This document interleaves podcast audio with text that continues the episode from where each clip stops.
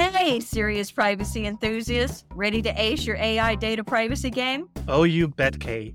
Dive into the world of TrustArc's Nymity Research, your go to for staying on top of regulatory developments in AI and privacy. Seriously, Nymity Research maintains a massive privacy and regulatory database featuring expert guidance and analysis from legal and privacy pros. So save time on privacy research, cut your compliance timeline, and reduce costs with Nymity Research. Get your regulatory research and insights at your fingertips with a free trial. So get ahead in privacy compliance and start that free trial today go to trustarc.com slash nymity dash free dash trial. You're listening to Serious Privacy by TrustArc. Please welcome our hosts, Paul Breitbarth and Kay Royal. Welcome to Serious Privacy, and thank you for joining us. Today, my co host, Paul Breitbarth, is out, and so we are welcoming in a new co host. You've heard from him before, Ralph O'Brien. And this is one of our weeks in privacy sessions. So this is going to be just Ralph and myself shooting the breeze. And I'll warn you, without Paul here, there's no rules. There are no rules. so here we go. My name is Kay Royal. And I'm Ralph O'Brien. And welcome to Serious Privacy. So, Ralph, we actually just started talking before we even started the recording about what we wanted to talk about. And I realized we should just stop talking about what we want to talk about and talk about it. Yeah. So, yeah, let's go. I mean, there's always plenty so, to talk about. Let's just make it happen. Okay, we have to do the unexpected question first, which, by the way, this is always an unexpected question. Okay, I'm just going to go to the one that opened up. What was your last great meal? And that is M E A L. Everybody laughs at how I say it. My last great meal. Wow. Let me think about that for a moment. I'd love to say it was something fancy and that I'd been to a beautiful, wonderful restaurant. But sadly, at the moment, you know, this being in the COVID 19, we, we don't get out a lot. So yeah, I, I, did have a very good piece of steak at the weekend. I managed to disappear down Ooh. to the butcher's and bring in quite a large piece of steak. And apologies to any vegans or vegetarians out there, but it was mighty good, mighty fine. I make no apologies. I grew up in the South. We had our own beef cattle. But you know, funny enough, as you say that, I will say that I really don't eat a lot of meat. And as hmm. soft mm. as my heart is for that environment, you would think I would go completely vegetarian or vegan. But gluten free vegan, gluten free vegan is probably the most difficult diet in the world to try to do. So, mm. actually, when I do eat meat, I usually have a really good steak a couple of times a year, honestly, not much more often than that. So, my last great meal, I am going to say, was probably when my mom was visiting. As much as I kind of hate Southern cooking because I tend to gain a lot of weight during COVID anyway, my mom was here a year ago. She lives in Mississippi. And when she's here, she does Southern cooking and she has Beautiful. learned to modify it to, to accommodate gluten free. But oh, my mom is like the best cook ever. So I'm trying to bring to mind any particular meal she made while she was here, but growing up, my favorite meal that I always and only got on my birthday was chicken and dumplings. And my mom chicken has learned how to make some really good gluten free dumplings and gluten free gravy, and it's fantastic. Well, you know what? So, and I miss my mom. Yeah, yeah. I mean, uh, I'm going to say exactly the same thing, actually. I don't often talk about family and friends, but I grew up in uh, a rural you farming community. Me. I grew up in a rural farming community where it was all, you know, roasts and pies. And, you know, I'm actually a child of divorce. Yep. So growing up, it was me and my mother who taught me how to cook and clean. And, yep. you know, I can crochet better than I can do DIY, right? So no gender roles when you're raised by a single parent, right? Yeah. No totally. gender roles. Totally, totally. So, yeah, you know, much love to her. Same thing. Much love to her. Thank you. Thank you. And you're much, much love to both of our moms, single moms who look at the kids they raise. They probably hang their head in shame. we'll have to make sure they hear part of this podcast so they know how much we really love and res- respect them. So, Okay, let's move on to the things that we want to talk about because we were asking what's hot right now that we want to talk about. We first started talking about Brexit. We also mentioned facial recognition, and I think there was one other that was starting to to ping on us a little bit. But let's start with Brexit because I'm not really sure that everyone that listens understands the implications of the UK separating from EU, although we've had a year transition, and mm. the fact that there are new laws and to comply with UK and the EU, you now have to have two sets of representatives and two DPOs and two everything. You got to have border crossing uh, mechanisms, which is a whole nother topic. So, what's your thought on it? You're in the UK, right? Yeah, totally correct. I'm just north of London myself. I'll Brexit is the gift that keeps on giving. You know, let's face it, we could make podcasts from now until uh, the end of time talking about Brexit.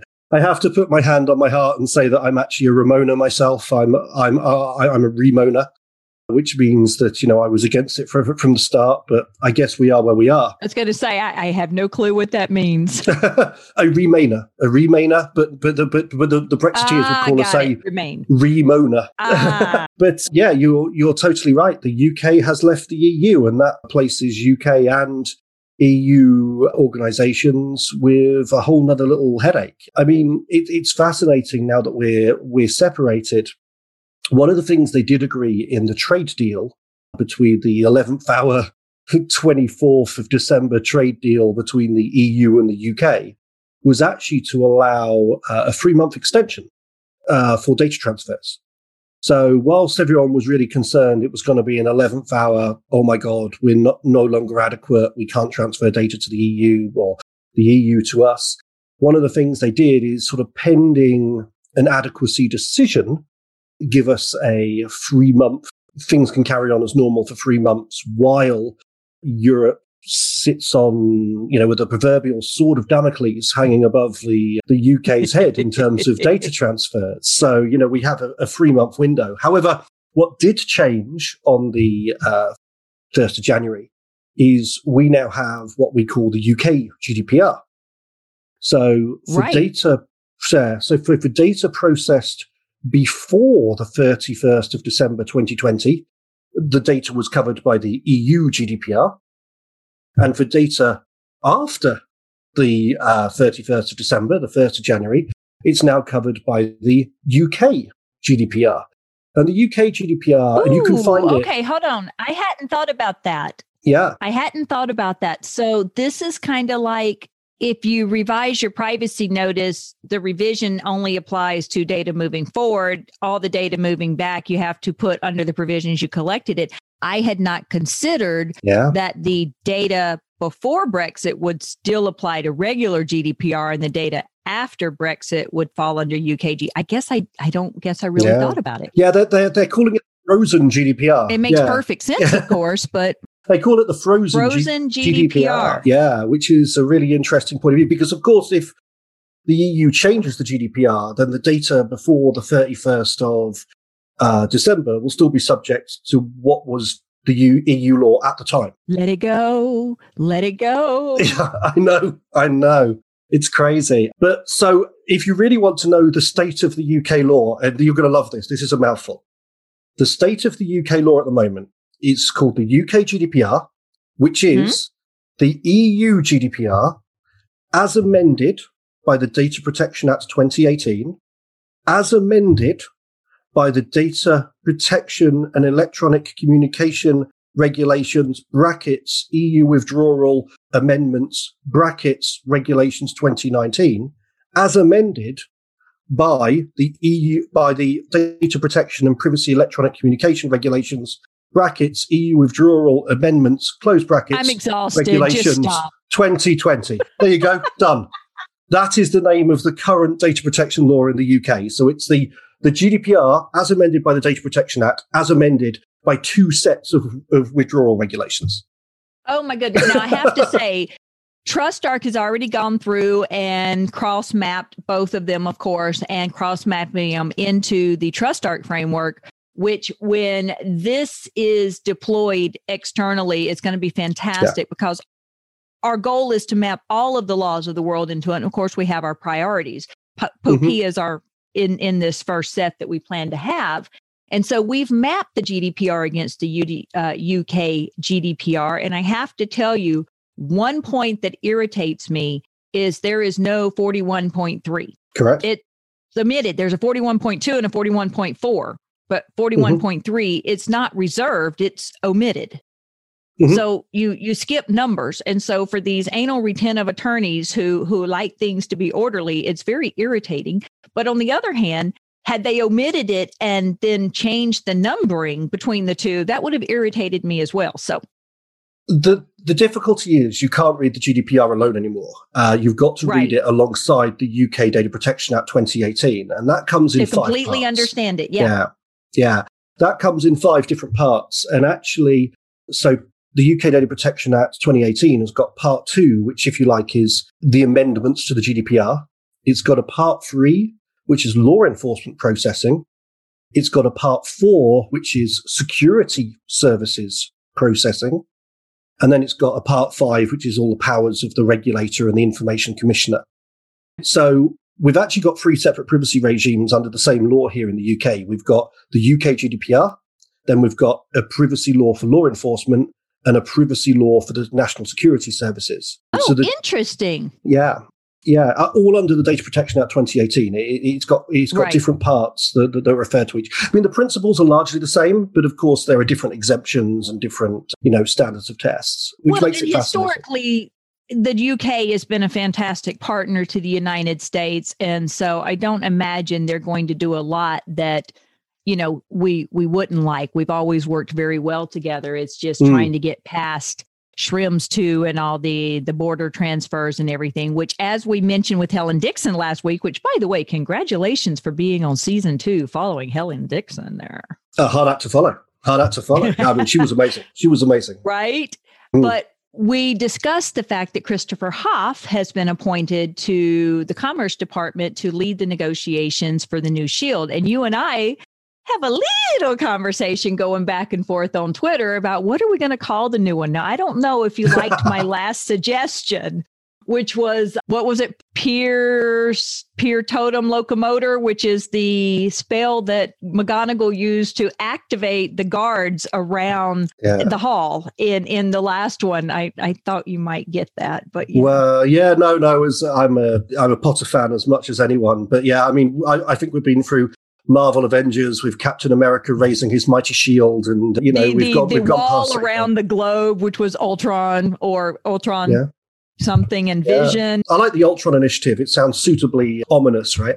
I mean, what's really interesting actually when when we when we look at the UK is uh, it, it is now culturally we share a language and entertainment right. with the US. Now that we are away from the EU for all intents and purposes, you know, it, it, the idea is to free us up to be a little bit more commercial, a little bit right. free of EU red tape was the idea.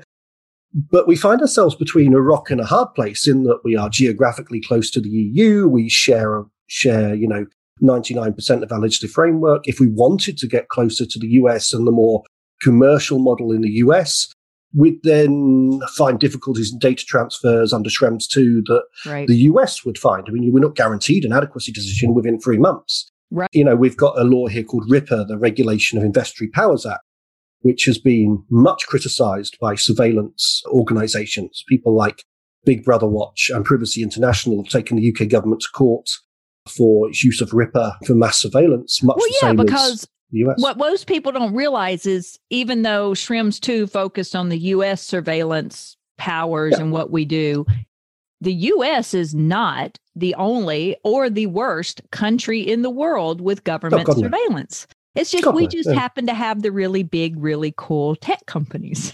You happen to have the really big, really cool uh, tech companies. You had, of course, the Snowden event. We're not talking about that.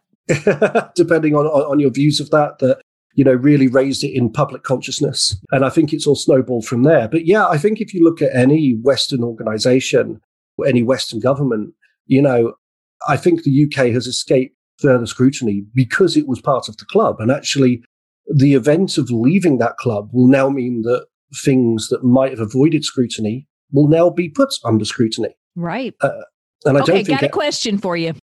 Basic question: Is the UK still considered part of the European continent because it's an island. Yes. Okay. There's a couple of interesting wrinkles. So we are we are we're still part of Europe. We're just no, no longer part of the economic and political union. We're now no longer Right. part of the EU. Yeah. But we're still part of the continent. We're still Europeans, for, for want of a better word. But yes, you're, I mean, psychologically, that water is a barrier. Let's face it. Right, psychologically, it that water is a barrier. But, but Ireland is you know, separated by two sets of water and has, has only got a geographical connection with the UK. So, you know, but they're still in. So it's, it's a really interesting area, especially when you look at the Ireland, Northern Ireland border and the political situation there. You know, it becomes Oh, yeah. fascinating to me. As you, you know, you'll happen to know my surname's O'Brien, therefore it's not a great surprise to find out where my ancestry lies. You know, and I've I've always considered myself a citizen of the world, let alone Europe.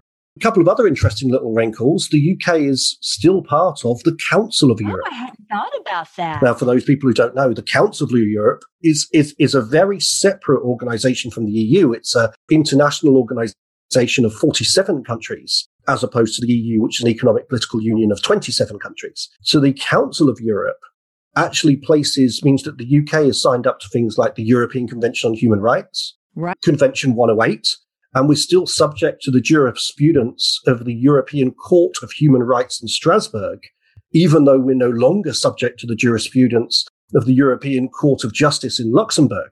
Ooh. So we've See, left the these, EU. these are some of the Yeah. nuances that I haven't even considered, which is no surprise to anyone because I'm so bad at even geography. I call it Yeah. geometry, but it's that I had not considered the complexities there. But of course, you know, people um, in the United Kingdom, of course, are very aware of those issues. I'm pretty sure the average person on the street are. Yeah, the average person on the street might not be. If you're a human rights lawyer, you're very aware of it. You're, we're Got still it. subject, but you know, it, the average person on the street probably wouldn't recognize the difference between Council of Europe and the European Union. In fact, whenever I deliver training courses to new privacy professionals, we kind of start with the history and we go through the difference between the EU and the Council of Europe. But not a lot of people know that. You know, not a lot of people know that. You know, and uh, a lot of people even realize Now I don't feel so stupid. yeah, yeah. Not a lot of people here that. In not a lot of Europeans. You know, when when, I teach, you know, for the IAPP and, and I teach like the CIPP/E, for example, Right. you know, and I, I talk to people about how the EU works and how you get a regulation passed, and it's amazing the amount of Europeans that aren't aware. you know, they just have no clue about their own constitutional makeup, which is You know, fantastic. I'm okay with that because here in the United States, of course, over Facebook, we've had so many people that are now medical experts, and then they went to being constitutional experts.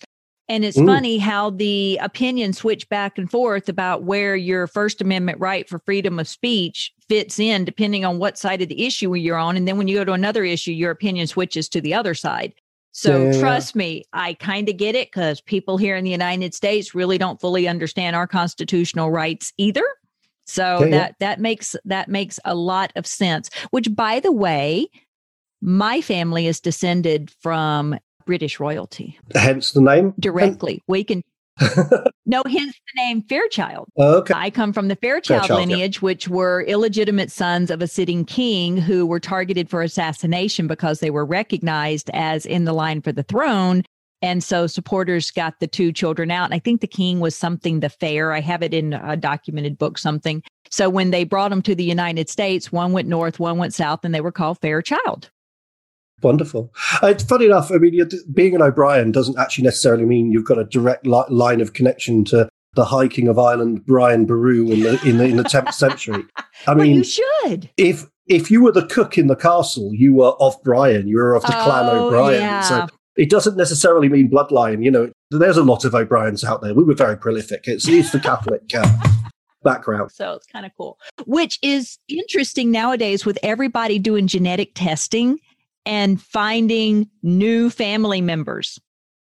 Yeah, I mean, we've had some very interesting genetic testing cases here. You know, people who have gone and had their genetic testing done, you know, and found out that their siblings are only 50% genetically related. And or they're not related to their father or things along that line. So for some people, I guess it's good and some it's not. Well, exact- But it's interesting because I'm also uh, part Native American and not a member of the tribe. Wow. And in trying to go back and be able to prove lineage, which I'm very proud of being part Choctaw. But in doing research, and I don't know this has changed, but in doing research, it turns out that a lot of Native Americans do not participate in this type of sampling.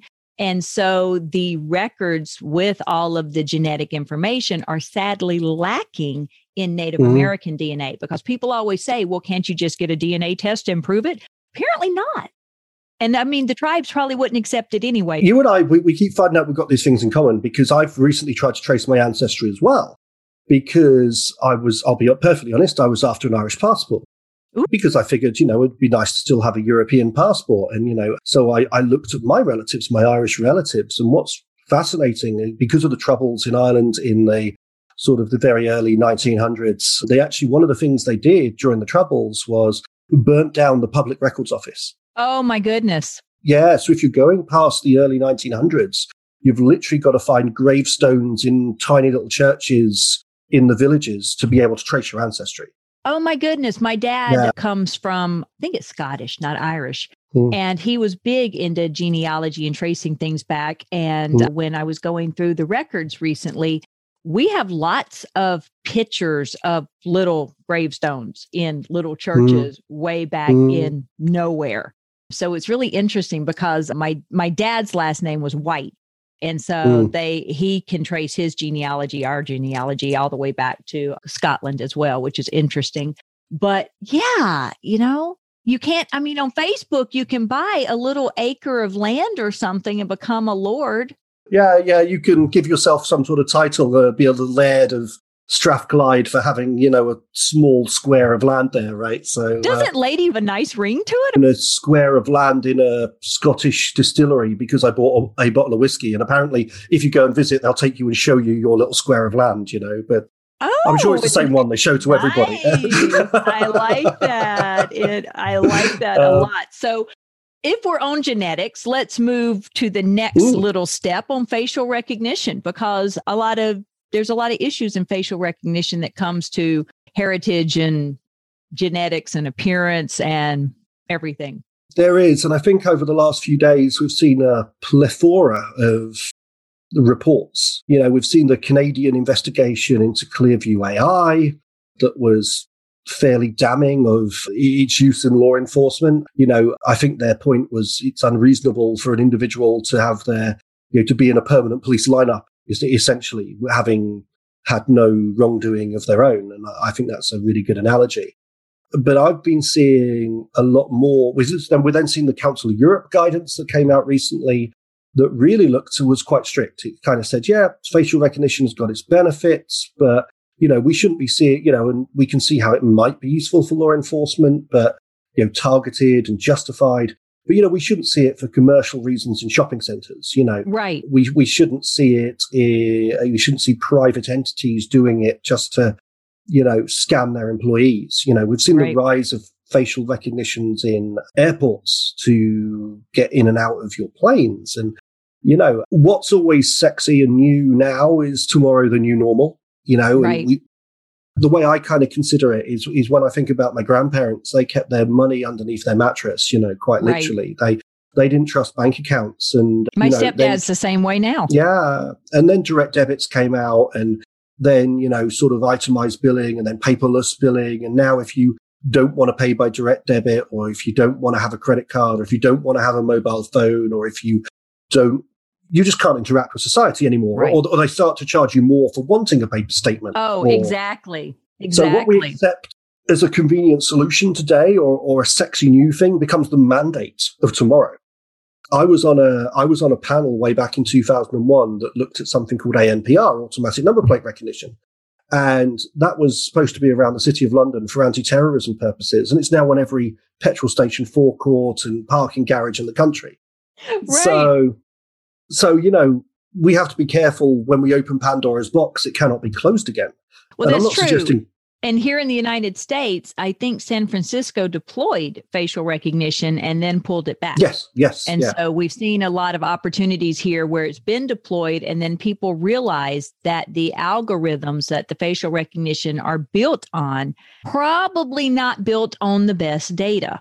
Yeah, I mean, here, here's, here's where we start to talk about data ethics and think about bias. And one of my clients, they do fingerprint recognition to distribute aid in uh, difficult places in the world, places like Afghanistan or Rwanda. And they basically have got a fingerprint device attached to a mobile phone. And the reason why they were successful is they were actually a load of Cambridge University students. And the reason why they were successful is they worked out that all fingerprint software had been designed on Western white fingerprints. And if they took it to an area where, you know, you worked harder manually and your fingerprints were more broken or you were a different ethnicity, the false positive rate skyrocketed. So their real innovation, if you like, was simply to collect a wider and more diverse right. sample size to train the fingerprint software that they attach to the mobile phone, the fingerprint readers they attach to the mobile phone. And they use that to make sure. Yeah. yeah, that's one of the things that we discussed with the data engineering session, our season episode that we did last season on how it's it's along the lines of garbage in, garbage out.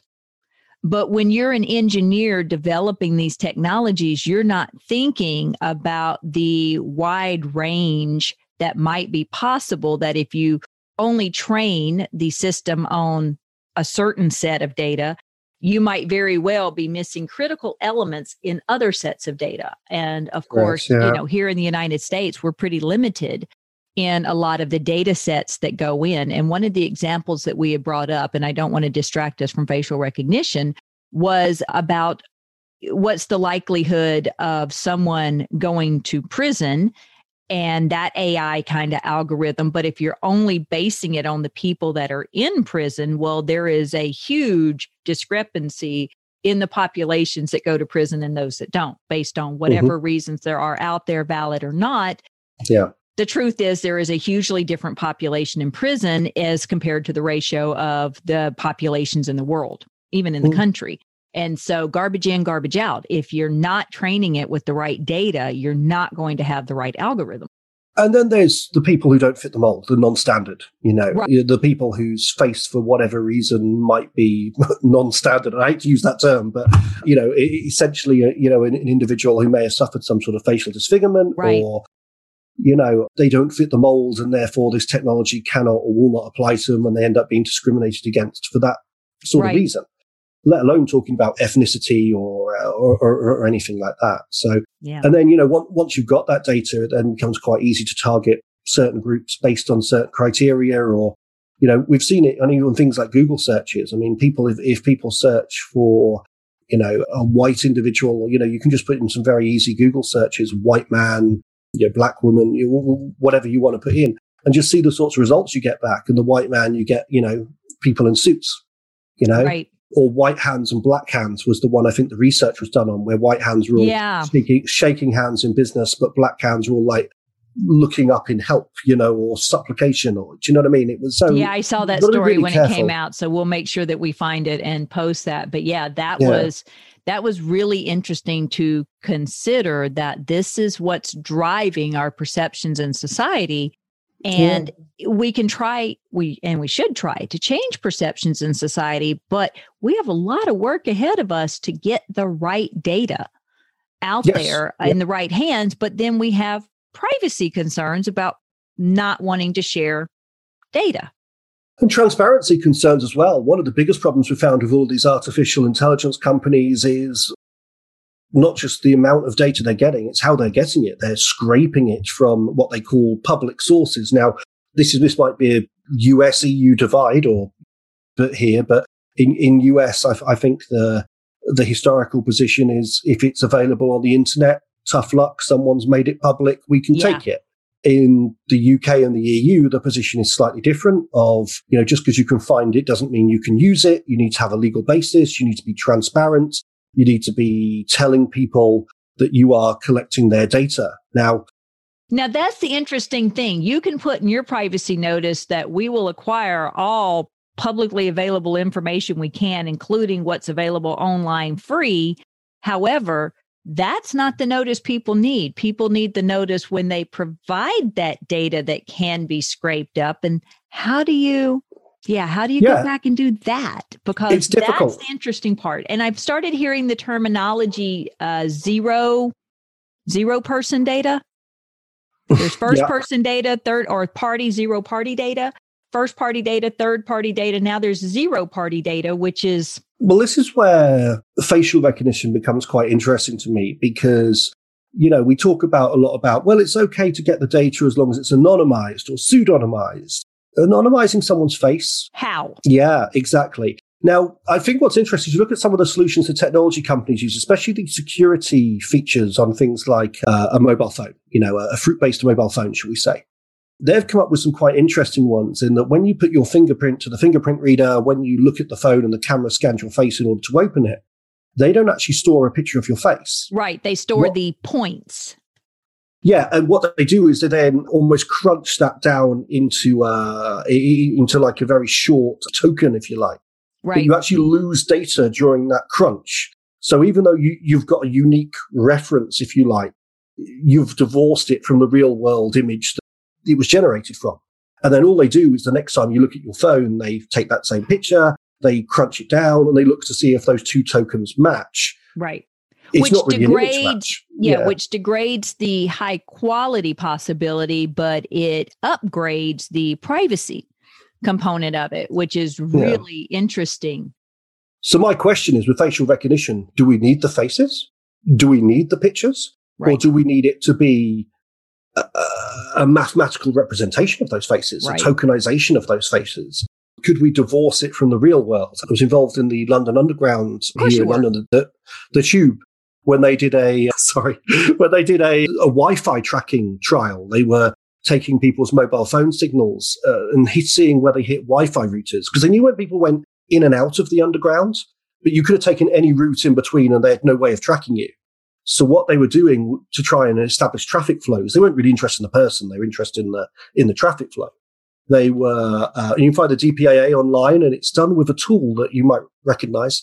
That they've done the DPIA online, and that DPIA online, you know, what one of the things they did again was tokenize. They took the mobile phone data, they divorced it, they ran it through an algorithm and an encryption algorithm that produced a unique reference number, but divorced it from what was in the real world. So they could hit wherever that mobile phone hit, they could still track it was the same mobile phone, but divorce it from the MAC address and the stuff the device was actually giving off Right.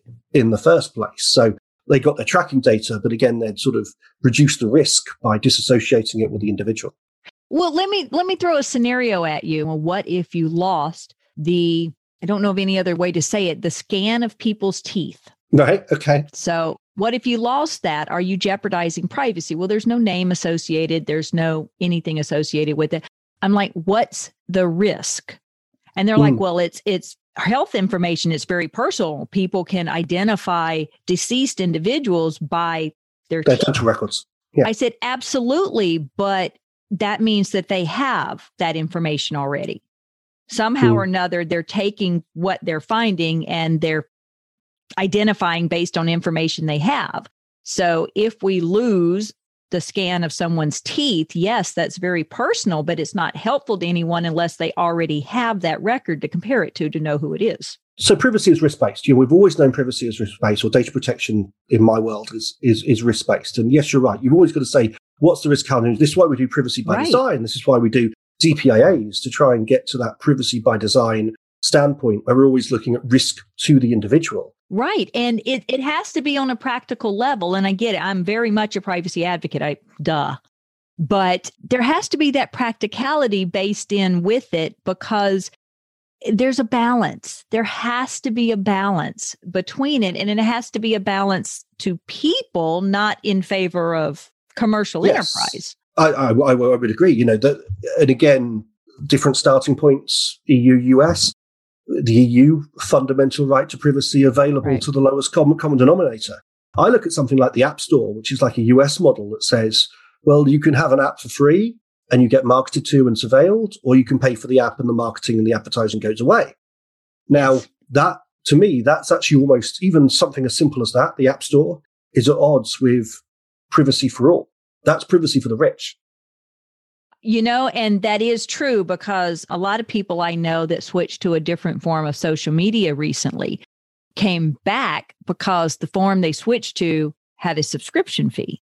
And so they came back to the popular social media because it was free. And that mm. really does bring that message of it's privacy for the rich. It's for who you, what you can pay for. And you don't have to be rich, but I mean, there are certain elements of privacy yeah. that should be widely available that aren't because they come at a premium. Yeah, and I have a problem with so, with quite a lot of privacy professionals in the US that are sort of starting off these own your own data campaigns, these monetize your own data, have a data broker who will allow you to sell your data. These commercial companies put a value on it. Why can't we get paid for the use of our data? I understand it, but again, you'll have people selling that the poorer selling their data as a commodity because they're disadvantaged. And the richer who will be able to invest in the protection of it. So yeah. that commercial unintended consequences. You, yeah, that commercial model will lead you down a, a dark road where you end up segregating society into the have and have nots based on their financial capability to protect their data or to earn money from it, depending on which side of the divide they sit on. Right. And this is where algorithms then take it to the next level. When you get a global company with millions and millions and millions of data, they can turn around and say, look, the algorithm is 99.9999999% accurate. Isn't that wonderful? It's not so wonderful for the thousands of people who are the 0.0000001. Right. Yeah. Exactly. It's not so good for the individual. Yeah. So when you get to algorithmic discrimination at a large scale with huge tech companies, what they consider to be a finite error rate in engineering terms that is a real success for them is still a disadvantage for huge groups and numbers of people. And I think that's sometimes forgotten you know i, I agree. and i think that's a good note for us to stop on because uh, one we're trying to make the episodes a little shorter because we've heard people are like i don't want to run for 50 minutes. I only want to run for 35 so we are or we none. are re-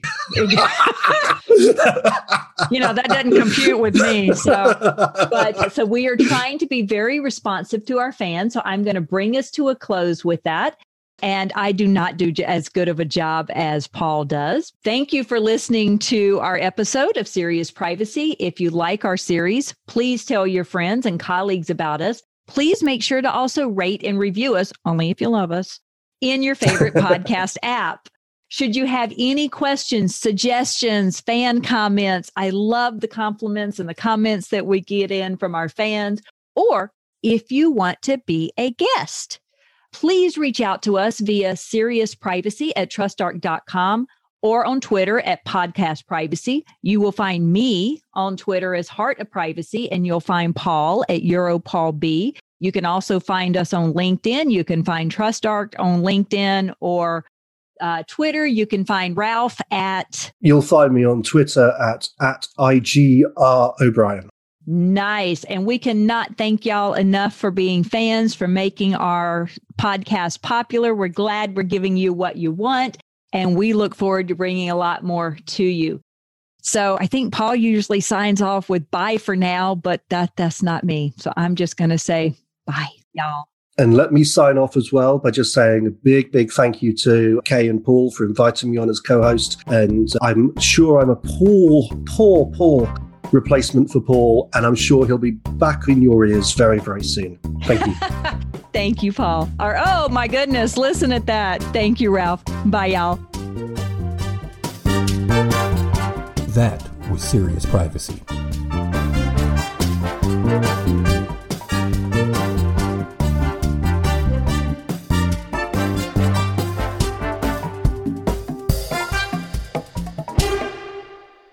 Hey listeners, looking to navigate the realm of responsible AI data privacy governance? Well, look no further. Absolutely. TrustArc is paving the way, offering a complete approach to managing privacy risks in the world of AI. TrustArc allows organizations to confidently use AI with personal or sensitive data, moving forward efficiently and cost effectively. And here's the kicker Protect your company and data with TrustArc's privacy driven compliance software. Because their deep automation streamlines data privacy governance, cutting your time to compliance with automated data mapping, risk assessments, and regulatory reporting. TrustArc's enhancements go way beyond that, helping organizations understand AI better and align cross functionally on data governance privacy, and security. Plus, they provide guidance on privacy governance for AI and how to mitigate risks, using frameworks like NIST AI, OECD AI, and the Nymity Privacy Management Accountability Framework. If you're aiming for compliance excellence, check out Privacy Central. Seriously, one of my best parts. It uses automation and privacy expertise to understand your requirements, build and manage your privacy program with ease. Oh, I agree. Privacy Central is your go to to measure your progress toward responsible AI data compliance. Stay ahead with TrustArc's Privacy Central. Visit trustarc.com now. Ask me and Paul if you have any questions.